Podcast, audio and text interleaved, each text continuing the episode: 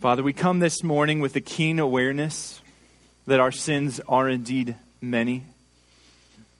And yet we come with a keen awareness that as many as our sins are multiplied, Lord, your mercy meets us every time. That you call all to come and find rest in King Jesus, and that when we do, the depths of mercy that we are shown are inexhaustible. And because of this, when we come to your word and seek to know you, you make yourself known. And so I pray this morning that as we come to your word in Matthew chapter 12, that you would indeed make known to us the depth of your mercy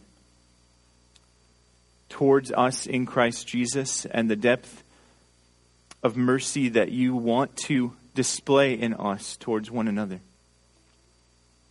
I pray that you would refresh hearts that are weary and downcast. I pray that you would blow on embers that are smoldering and that you would straighten reeds that are bent, that you would refresh and renew us as your people through your word this morning as we read it together and as I proclaim it. I thank you that you work through these means to make us into a people fitting for the mission that you've called us to, a people at rest in Jesus and bringing that rest to the world. So, would you do these things, we pray, as we go to your word? In Jesus' name, amen. Amen, friends. We are in Matthew chapter 12. We are continuing this small section of Matthew between Matthew 10 and Matthew 13. Matthew 10, Jesus gave his disciples instructions as he sent them out into the world. And Matthew 13, Jesus is going to begin to speak in parables and talk about a varied response to his ministry. And between those two things, as Jesus' disciples go out into the world and experience opposition, and as Jesus explains where that opposition comes from, we see in Matthew 11 and 12 more and more increasing conflict against Jesus as king, bringing his kingdom. The conflict we see today is between Jesus and the Pharisees, and the occasion of that conflict is the question of Sabbath rest. The question of how does the Sabbath rest commanded by God relate to law keeping and Jesus as Lord of the Sabbath? We're going to see that as we read through this text. We're going to read Matthew 12, 1 to 21 this morning.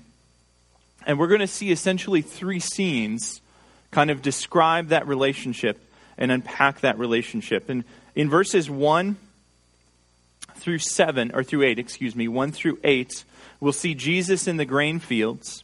And the Pharisees come up to him and see his disciples gleaning from the grain fields and say, That's not lawful to do. And this will introduce the idea of Sabbath and uh, ask us, help us ask the question what is indeed lawful when it comes to the Sabbath? And then Jesus follows these Pharisees into the synagogue in verses 9 through 14. And there's another confrontation as they ask him if it's lawful to heal on the Sabbath. And Jesus reveals the true nature of the Sabbath as he heals this man with the withered hand. And then we'll see kind of a closing scene as the Pharisees go off and plot to destroy Jesus. And as Jesus goes off and continues to heal, we'll see that all of what Jesus is doing is in fulfillment of prophecies spoken long ago in the book of Isaiah. And these prophecies actually give a preview of what Sabbath rest and the purpose of Sabbath looks like. As we read through, keep your eye out for those scenes and notice how Jesus talks about Sabbath, and then we'll look at it together as we walk through. Let's read Matthew 21, 1 to 12. Or, excuse me, Matthew 12, 1 to 21. Jesus, uh, Matthew writes this about Jesus. At that time, Jesus went through the grain fields on the Sabbath. His disciples were hungry, and they began to pluck heads of grain and to eat. But when the Pharisees saw it, they said to him, Look, your disciples are doing what is not lawful to do on the Sabbath. He said to them, Have you not read what David did when he was hungry, and those who were with him? how he entered the house of God and ate the bread of the presence, which it is not lawful for him to eat, nor for those who were with him, but only for the priests? Or have you not read in the law how on the Sabbath the priests in the temple profane the Sabbath and are guiltless? I tell you, something greater than the temple is here. And if you had known what this means, I desire mercy and not sacrifice, you would not have condemned the guiltless, for the Son of Man is Lord of the Sabbath. He went on from there and entered their synagogue. And a man was there with a withered hand, and they asked him, Is it lawful to heal on the Sabbath? So that they might accuse him. He said to them, Which one of you who has a sheep, if it falls into a pit on the Sabbath, will not take hold of it and lift it out? Of how much more value is a man than a sheep? So it is lawful to do good on the Sabbath. Then he said to the man, Stretch out your hand. And the man stretched it out, and it was restored, healthy like the other. But the Pharisees went out and conspired against him, how to destroy him. Jesus, aware of this, withdrew from there. And many followed him, and he healed them all, and ordered them not to make him known.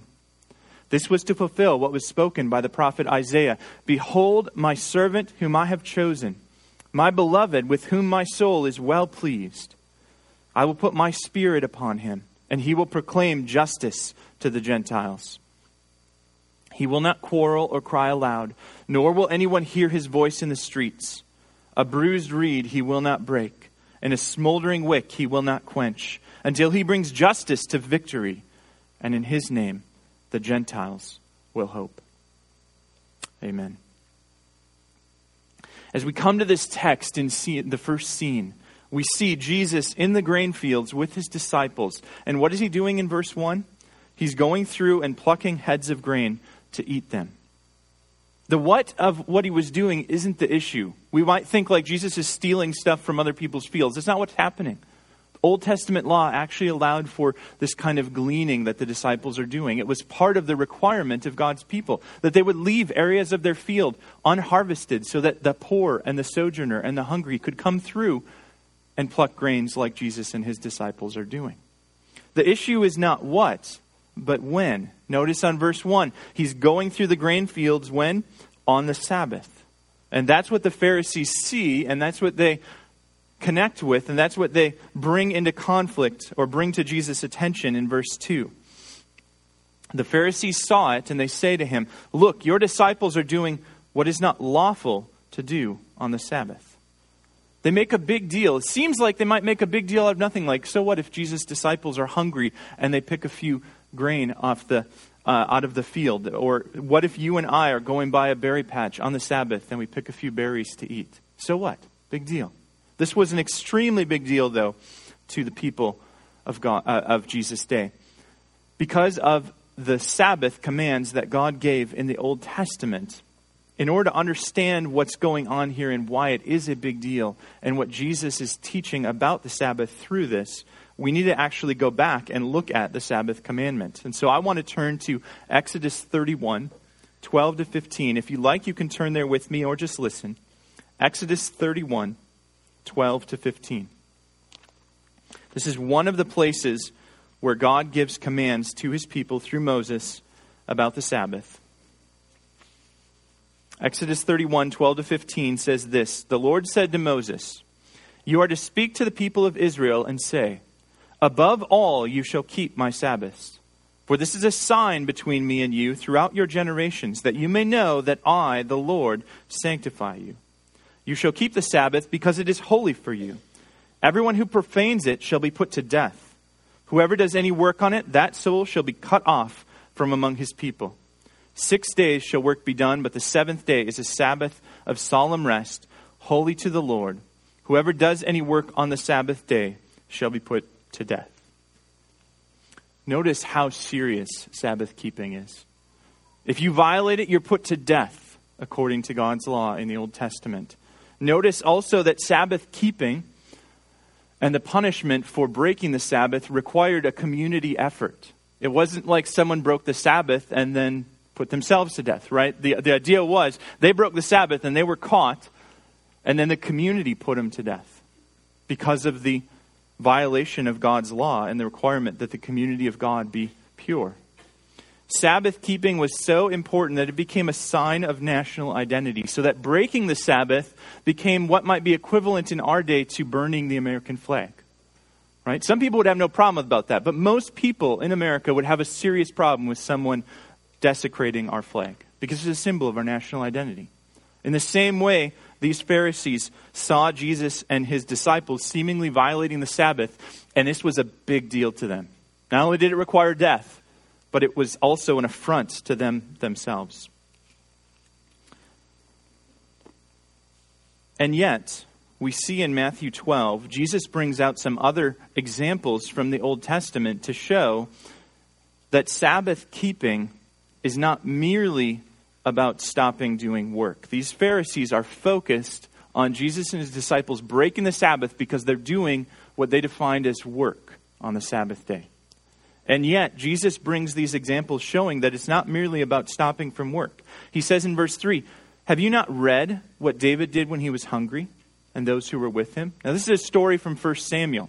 1 Samuel 21. David is fleeing from King Saul. He is God's new anointed king. God has, God has taken the kingship from Saul and given it to David. And David is fleeing from Saul and his men are fleeing from Saul, and they come across, uh, uh, to, to the temple of the Lord, and they're looking for food, and they have nothing to eat. And there's no food available except the bread of the presence, and it's the Sabbath day, so the bread that they would put before the Lord in his temple, the priest would change that bread, and then the priest would eat that bread. So this is the only bread available, and David is able to eat that bread and his men as God's good provision for them which is in line with what God promised in giving his people rest, that he would provide for them on the Sabbath day as they sought rest in him. Somehow, David and his followers were able to not violate the Sabbath by eating this bread that was supposed to be reserved for just the priests. The priests themselves, Jesus turns to next in verse 5 when he says, Have you not read in the law how on the Sabbath the priests in the temple profane the Sabbath and are guiltless? The book of Numbers, chapter 28, gives instructions for the priests on the Sabbath who are supposed to make sacrifices to the Lord. And yet, everybody's not supposed to do work. And yet, here are the priests doing this work of sacrificing to the Lord. And somehow they are not violating the Sabbath. It's work that, if they did it outside of the temple, would be Sabbath violation. And yet, here they are performing work in the temple which does not violate Sabbath. Jesus brings up these examples to show that there is more to Sabbath keeping than merely stopping from work. There's a concern about Sabbath keeping beyond just work. Sabbath is a sign of something greater. We heard this, if you think about it, in the Exodus 31 reading that I did just a minute ago. As God gave Sabbath to his people, he said, It's going to be a sign for you, pointing to something Pointing to what? That Yahweh is the one who sanctifies you. That God is the one who sanctifies you as his people. It's not an end in itself, in other words, but a pointer to something greater. The problem, though, is that the Pharisees have reduced Sabbath keeping to merely what is lawful. Notice in verse 2 your disciples are doing what is not lawful to do on the Sabbath. Notice also in verse 10 a man was there with a withered hand, and they asked him, Is it lawful to heal on the Sabbath. The Pharisees were laser focused on what, what is lawful when it comes to Sabbath keeping. The problem with that is God said, You shall do no work on the Sabbath. But guess what? The Old Testament is very sparse in defining what it means to do work on the Sabbath. What constitutes work? And so the Pharisees, in their effort to be lawful, in their effort to keep God's word, had to come up with some idea of what it means to do work. And over the years, as tradition built upon tradition, eventually the Pharisees came up with a complex definition of what constituted work on the Sabbath. Like being able to walk this far, but not this far. Or like being able to write this many words, but not that many words. Or like being able to eat something, but not pick something off the ground. Those kind of things. They had developed all of these rules to help them figure out what meant work and what meant not work. This led to a strict adherence to what is lawful, this focus on what is lawful.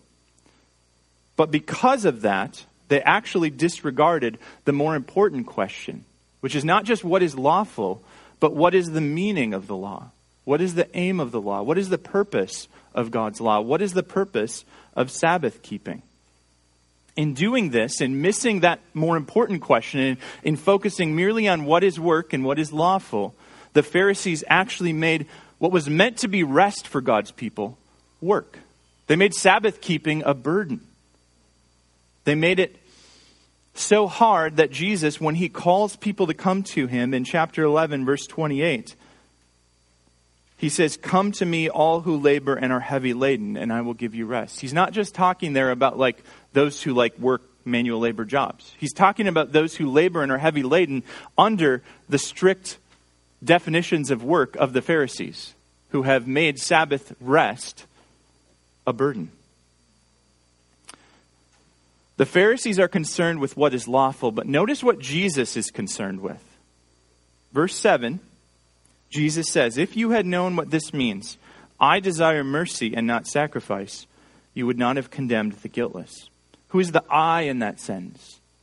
The I is God right? Jesus is concerned with what does God desire out of his people, not merely what is lawful, but what is the purpose or meaning behind that law. Jesus aims at that question, and he says the key to understanding that question is if you had known what this means in verse 7, right? If they had understood, I desire mercy and not sacrifice, the Pharisees would not have called out at Jesus' followers and said, You're breaking Sabbath law. In other words, that's what Jesus is saying. That means that this statement, I desire mercy and not sacrifice, is key to understanding the true meaning of Sabbath. This is a quote. You'll notice if you've got your ESV, it has little quotes around it, or another translation probably has quotes around it. And you might see a footnote that says, hey, look at, at, at Hosea 6 6. The background for this quotation out of Hosea is that God's people were Uh, as Israel was basically forsaking the requirements of God's law that had to do with love of neighbor. And they were only focusing on the requirements of God's law that had to do with love of God or that expressed love of God. Basically, the sacrificial system. And so, what they were doing is they were using the sacrifices as kind of a magic formula to try to make themselves right with God or try to appease God. They were doing pagan practices when it comes to relating to God, right? That's what the pagans do.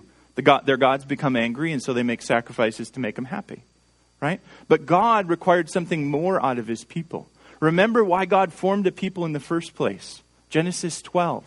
What does it say about Abraham? It says, uh, you, I, I will be your God, and you will be my people, and you will be blessed to be a blessing. Those who bless you, I will bless. Those who curse you, I will curse. And through you, all of the nations of the earth will be blessed. God's people were called not just to be receivers of mercy, but extenders of mercy. And they had abandoned that in the time of Hosea. Likewise, Jesus is saying, Pharisees, you have abandoned that purpose. You have missed the point because of your focus on what is lawful rather than what is the meaning or aim of the law. And so, because of their emphasis on what is lawful, the Pharisees themselves have made the Sabbath self centered and merciless. We see that in what, how they respond on the Sabbath. Look at verse 10 for a second. Jesus goes on from there. This is the second scene. Enters the synagogue. And what do they find? What does he find? A man with a withered hand. A man was there with a withered hand. Someone, someone crippled in their hand. And what do the Pharisees do? They see the man and they say this Is it lawful to heal on the Sabbath so that they might accuse him, accuse Jesus, right? So, what are the Pharisees doing? They see someone in need of mercy and they use him as a prop in order to ask Jesus a theological question. That is, that is heinous and wicked, right? They take this man who they could show mercy, they could even ask the healer who is here to heal him. And instead, because they are so focused on the question, what is lawful, they actually end up being merciless towards this man, and they ask Jesus a question Is it lawful to heal on the Sabbath? Their heart is revealed because they're asking this question that they might accuse him. And Jesus, in his response, demonstrates that they are showing less compassion to this man than they would show to livestock, right? He asks this question like, what, which one of you, if, if, their she- if, their, if their sheep fell into a pit on the Sabbath, wouldn't take hold of it and lift it out? Of how much more value is a man than a sheep? They're treating this man as merely a prop with no concern for his mercy. They're doing exactly what Israel did in Hosea's time, right? They are trying to appease God by being lawful, and yet they are not extending the kind of mercy that he called them to extend as his people. Jesus sees right through it, and he challenges them. Notice, though, this is what they were already doing. If you think back to verse 2, they see the disciples doing what? Gleaning, right? What had God given the gift of gleaning as a cultural practice in Israel for. To be merciful towards the poor, towards the sojourner, towards those who had nothing, which defines Jesus' disciples these days, right? He, he told them to take nothing and that my Father will provide for you. And then they're walking through the field, and what does the Father do? He provides through the means of this practice of gleaning. God is providing Jesus and his disciples mercy in the form of food. And what do the Pharisees do in their, in their worry about adherence to the law? They actually try to stop those disciples and Jesus from receiving the mercy of the Father by saying, hey, you can't do that. It's a Sabbath. If the Pharisees' zeal for upholding Sabbath, they are missing the purpose of Sabbath and actually stopping people from experiencing God's mercy. In their emphasis on what is lawful, the Pharisees have made Sabbath then a self centered and merciless endeavor.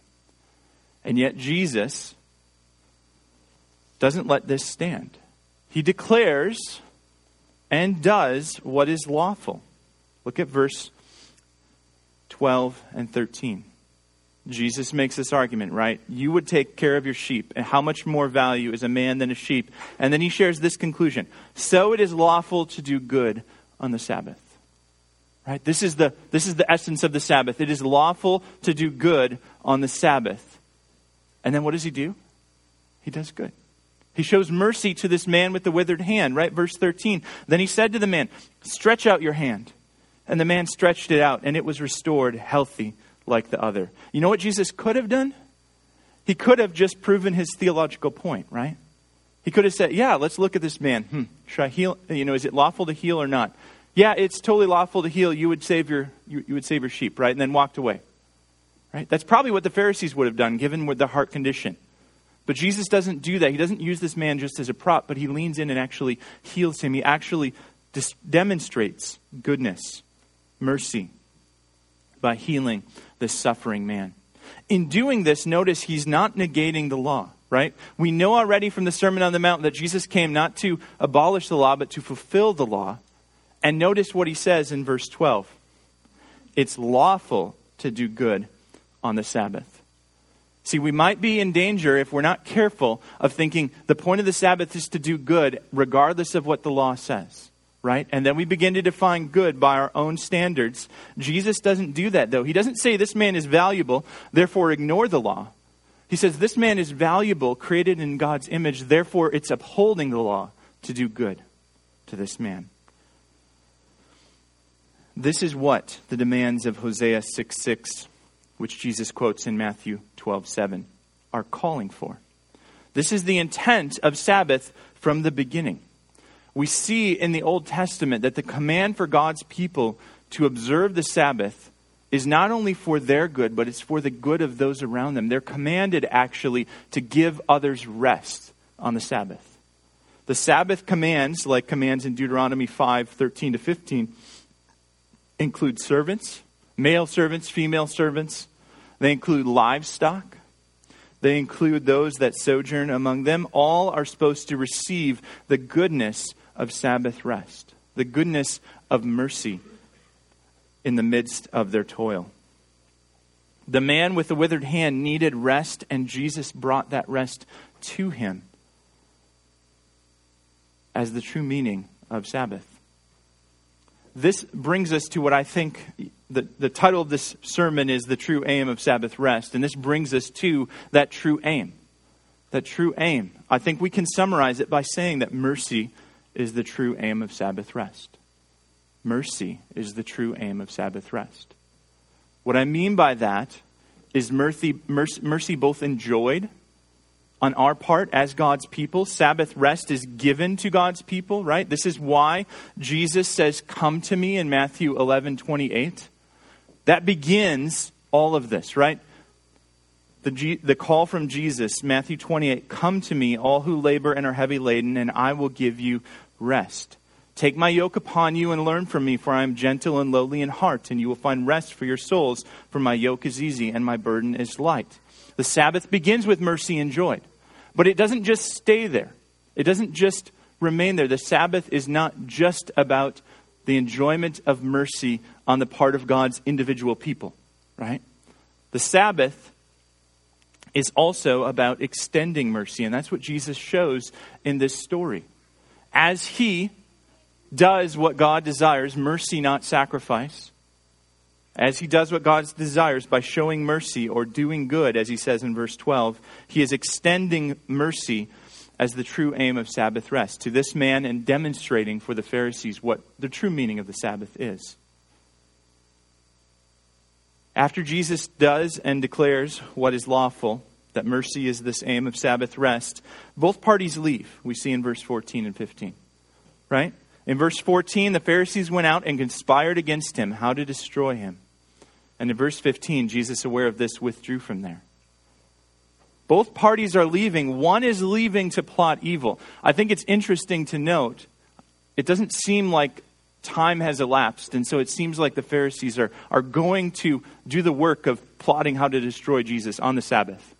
They're so blind that they're willing to plot how to murder the Savior on the Sabbath, and they're willing to maybe even violate Sabbath a little bit for that sake. They're definitely not showing mercy.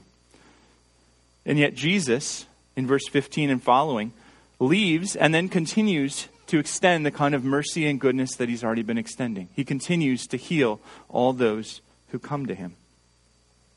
The third scene here we have then in verses 15 to 21 as everyone is dispersed, some to plot evil and some to do good, Jesus himself defines what is good. Because there's a problem here. There's a problem. If, if it's lawful to do good on the Sabbath, the question then becomes what is good? Right? If it's lawful to do good on the Sabbath, what is good? This is the same problem that the Pharisees faced when they knew that they're not supposed to do work on the Sabbath, but what is work? We are prone to this problem as well. If we just take this text at face value and say, it is lawful to do good on the Sabbath, and then we leave it to our own imaginations to define good, we will utterly err. Right? Either we individually will define good as it relates to us, so good is something I like and bad is something I don't like, or we'll define good according to our culture. Good is things the culture would approve of, or bad is things the culture would disapprove of. If we do that, we will end up calling evil good and good evil, or we'll end up with a works based righteousness of our own that asks, Have I done enough good? Have I been good enough?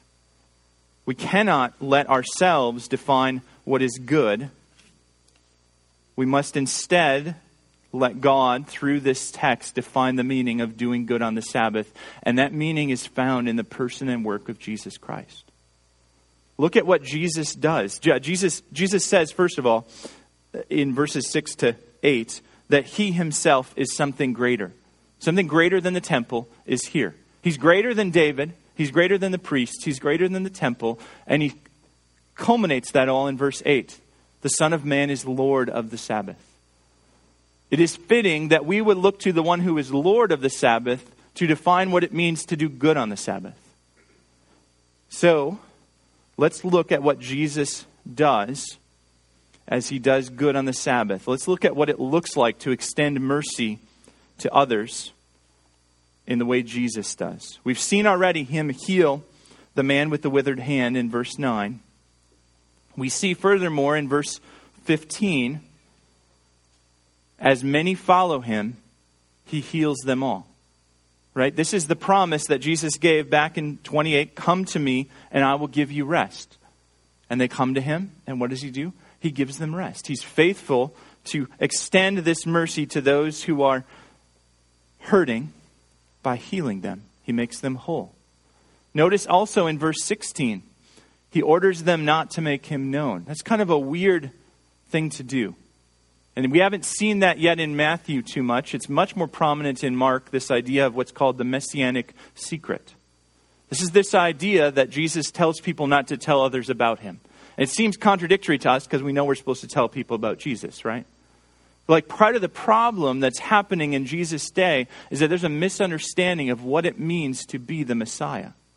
There's an expectation that he's going to be the conquering king who will slay his enemies and instill the throne of David. And he will do that, but he's doing that through sacrifice, right? Jesus is defining what goodness looks like, and goodness for him looks like actually going and restoring rather than doing initially what John the Baptist warned that he would do, which is cut down with an axe, right? As he comes across these Pharisees who are completely contradicting the word of God, he doesn't destroy them and smite them right away, right? Like that would be that would be within his purview to do. But instead, he extends mercy to them. And he extends mercy to the crowds as well by meeting their needs and healing them, but then ordering them not to make him known. This is, this is part of what he says fulfills Isaiah 42, this prophecy in verses 17 and following. We see in verse 19, the servant will not quarrel or cry aloud, nor will anyone hear his voice in the streets. A bruised reed he will not break, and a smoldering wick he will not quench. In other words, he's not going to get into a shouting match with the Pharisees over what the meaning of Sabbath is. Instead, he's going to tell them, but then he's going to show it. He's going to show it by his humbleness, by his meekness, by his using his power and authority to serve and to mend and to heal. And he does just that, right? That's what's described in a bruised reed he will not break, and a smoldering wick he will not quench. He's not going to take and disregard God's people who are failing to meet the purpose that they were created for. That's what Isaiah means when he talks about a bruised reed. A reed was used to measure stuff, and a bruised one is another way of saying like a bent measuring stick. And the common practice for a bent measuring stick was to take that stick and break it and throw it away, right? Get a new one. Jesus is not going to do that, though. Instead, he's going to extend mercy and goodness to those servants who aren't doing what they ought to by showing them through his humble servanthood what it looks like to truly extend mercy and goodness. In doing this, he's going to work to bring justice to victory, as verse 20 says. This is the idea of Jesus bringing to bear, or bringing to victory, bringing to consummation the goodness and righteous rule of God. This is not just like justice, like right decisions, but this is God's right reign in the earth. As Jesus brings his kingdom, he is bringing justice to victory, and this produces hope for Israel and the Gentiles. And he's doing it all through his humble servant life that culminates in his substitutionary death and his triumphant resurrection. For Jesus, doing good on the Sabbath looks like this it looks like while his enemies go away and plot how to kill him, he goes to the weak and the needy and plots how to rescue them. That's what Jesus is doing. He works tirelessly to give rest to all who come to him. In doing this, he's fulfilling the true purpose of God's servant people right? Given that purpose in Genesis 12, blessed to be a blessing, through you will the nations be blessed. Forsaking that purpose in the course of forsaking Yahweh. And then in Isaiah, God bringing back this idea of his servant who will come and do these things for the sake of the, of the Gentiles. And Israel looks at herself and says, I'm not that. And God himself says, No, you're not, but I'm going to raise up a singular suffering servant who will do that and who will bring back to you the purpose that you were created for. Jesus is revealing the true purpose of what Sabbath rest was always meant to be, which is merciful rest that brings blessing to the nations. Jesus doesn't pit mercy and sacrifice against each other. By his very actions, he shows that through sacrifice, he's extending mercy.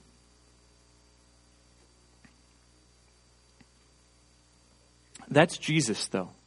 What does it look like then for us to do that? Because that's what Jesus is calling. He's saying that to enjoy Sabbath rest, we ought to be like this. And yet we look at ourselves and we know we're not, right? And we look at the history of Israel and we know that Israel was supposed to be this servant. And yet Israel was not. I think the answer is found in the fact that Jesus extended mercy because of who he was in himself. And yet we extend mercy because of who we are in Jesus. In other words, the mercy that Jesus showed started with him. But the mercy that we show cannot start with us because we are not inherently merciful, right? We are inherently consumed with sin and self centeredness. We are much more like the Pharisees than Jesus in this story. And so, if all we have is ourselves, the mercy cannot start with us. The mercy has to begin somewhere else, and that mercy starts with who we are in Jesus. Doing good on the Sabbath then begins with our receiving mercy from Jesus.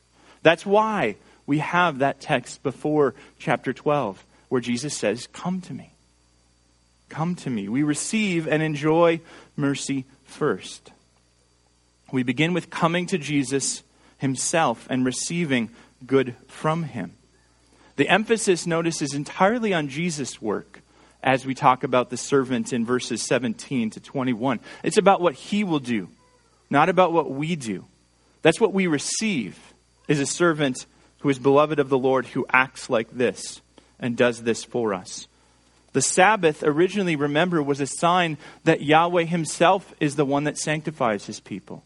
That sanctification, being the people of God and extending mercy to others, doesn't start with us. It starts with God and his work in us, sanctifying us through Jesus.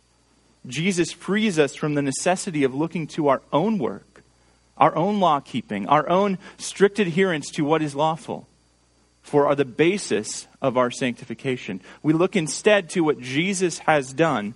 We receive and enjoy his mercy as our righteousness. And yet, the mistake that we often make is stopping there. It doesn't stop there. The Sabbath rest that we experience in God was never meant to stop with our own enjoyment of rest. The Sabbath rest that we experience in God was always meant to lead to extending mercy to others. Because that's what God created a people for, is to extend his mercy and his goodness to all of creation.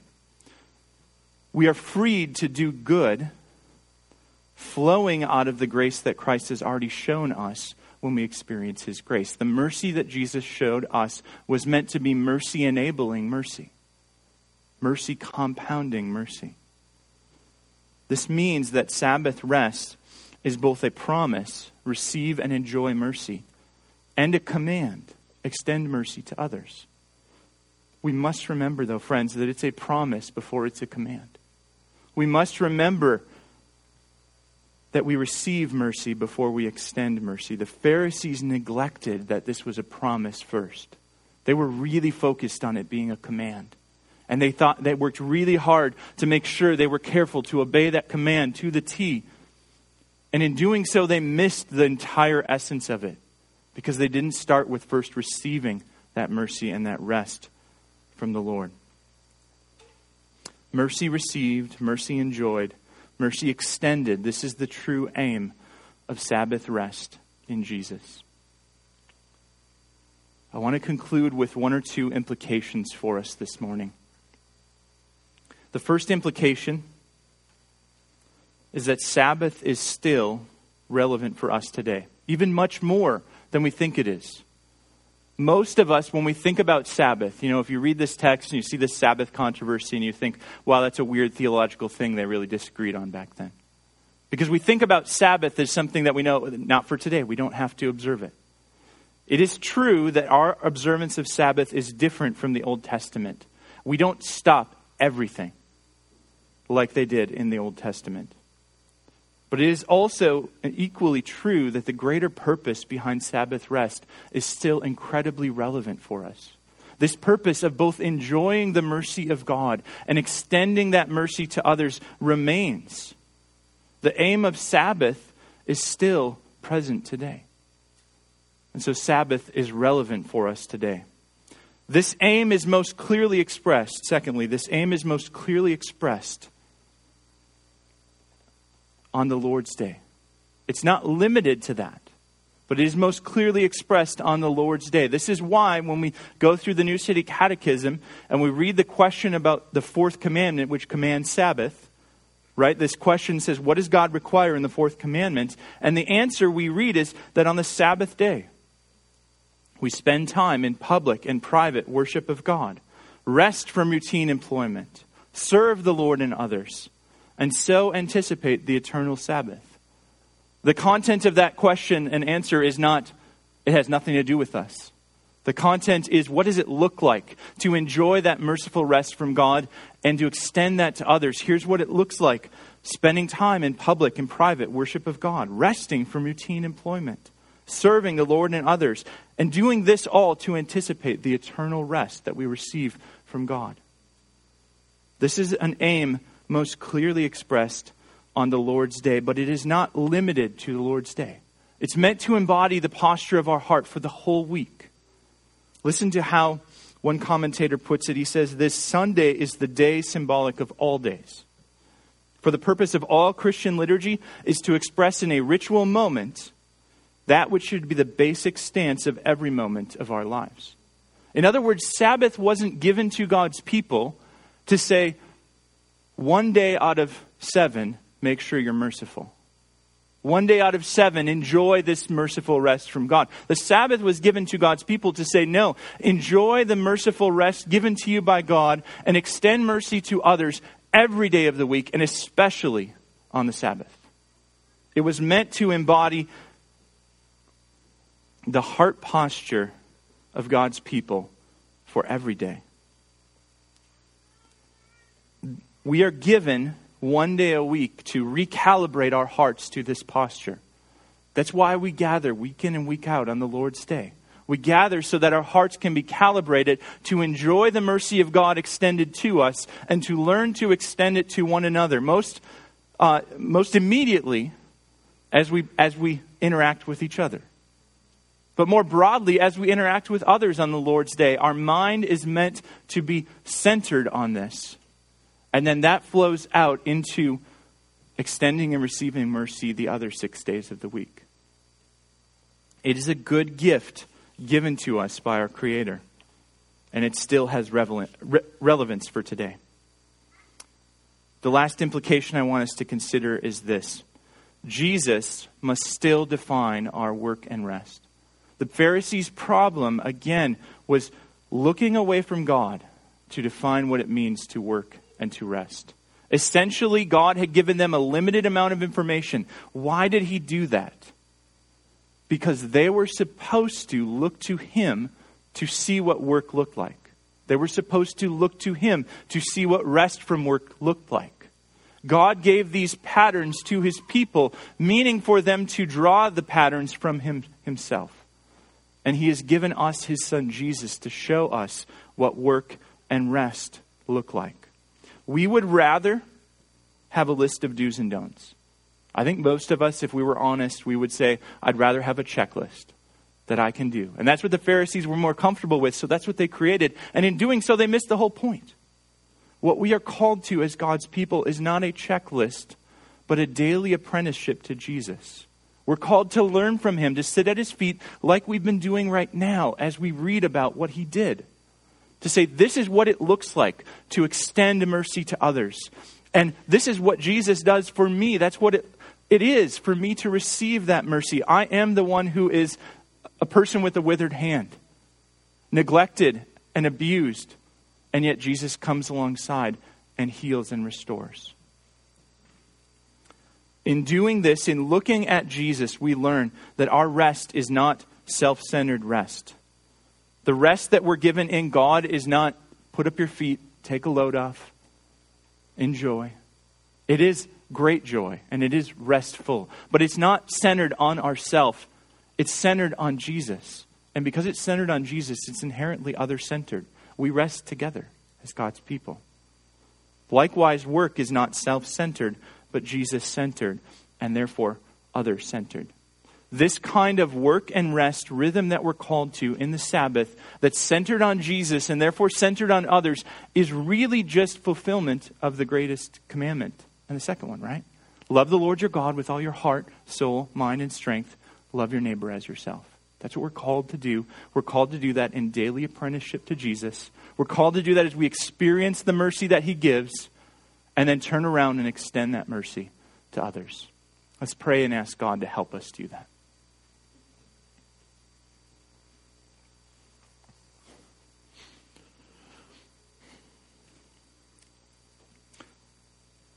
Father, thank you. Thank you for the merciful provision of rest in Christ Jesus. Thank you, Lord, that it does not depend on us, but it depends on another, and that we just get to be the beneficiaries. We just get to enjoy. Lord, help us learn to enjoy that rest in Jesus.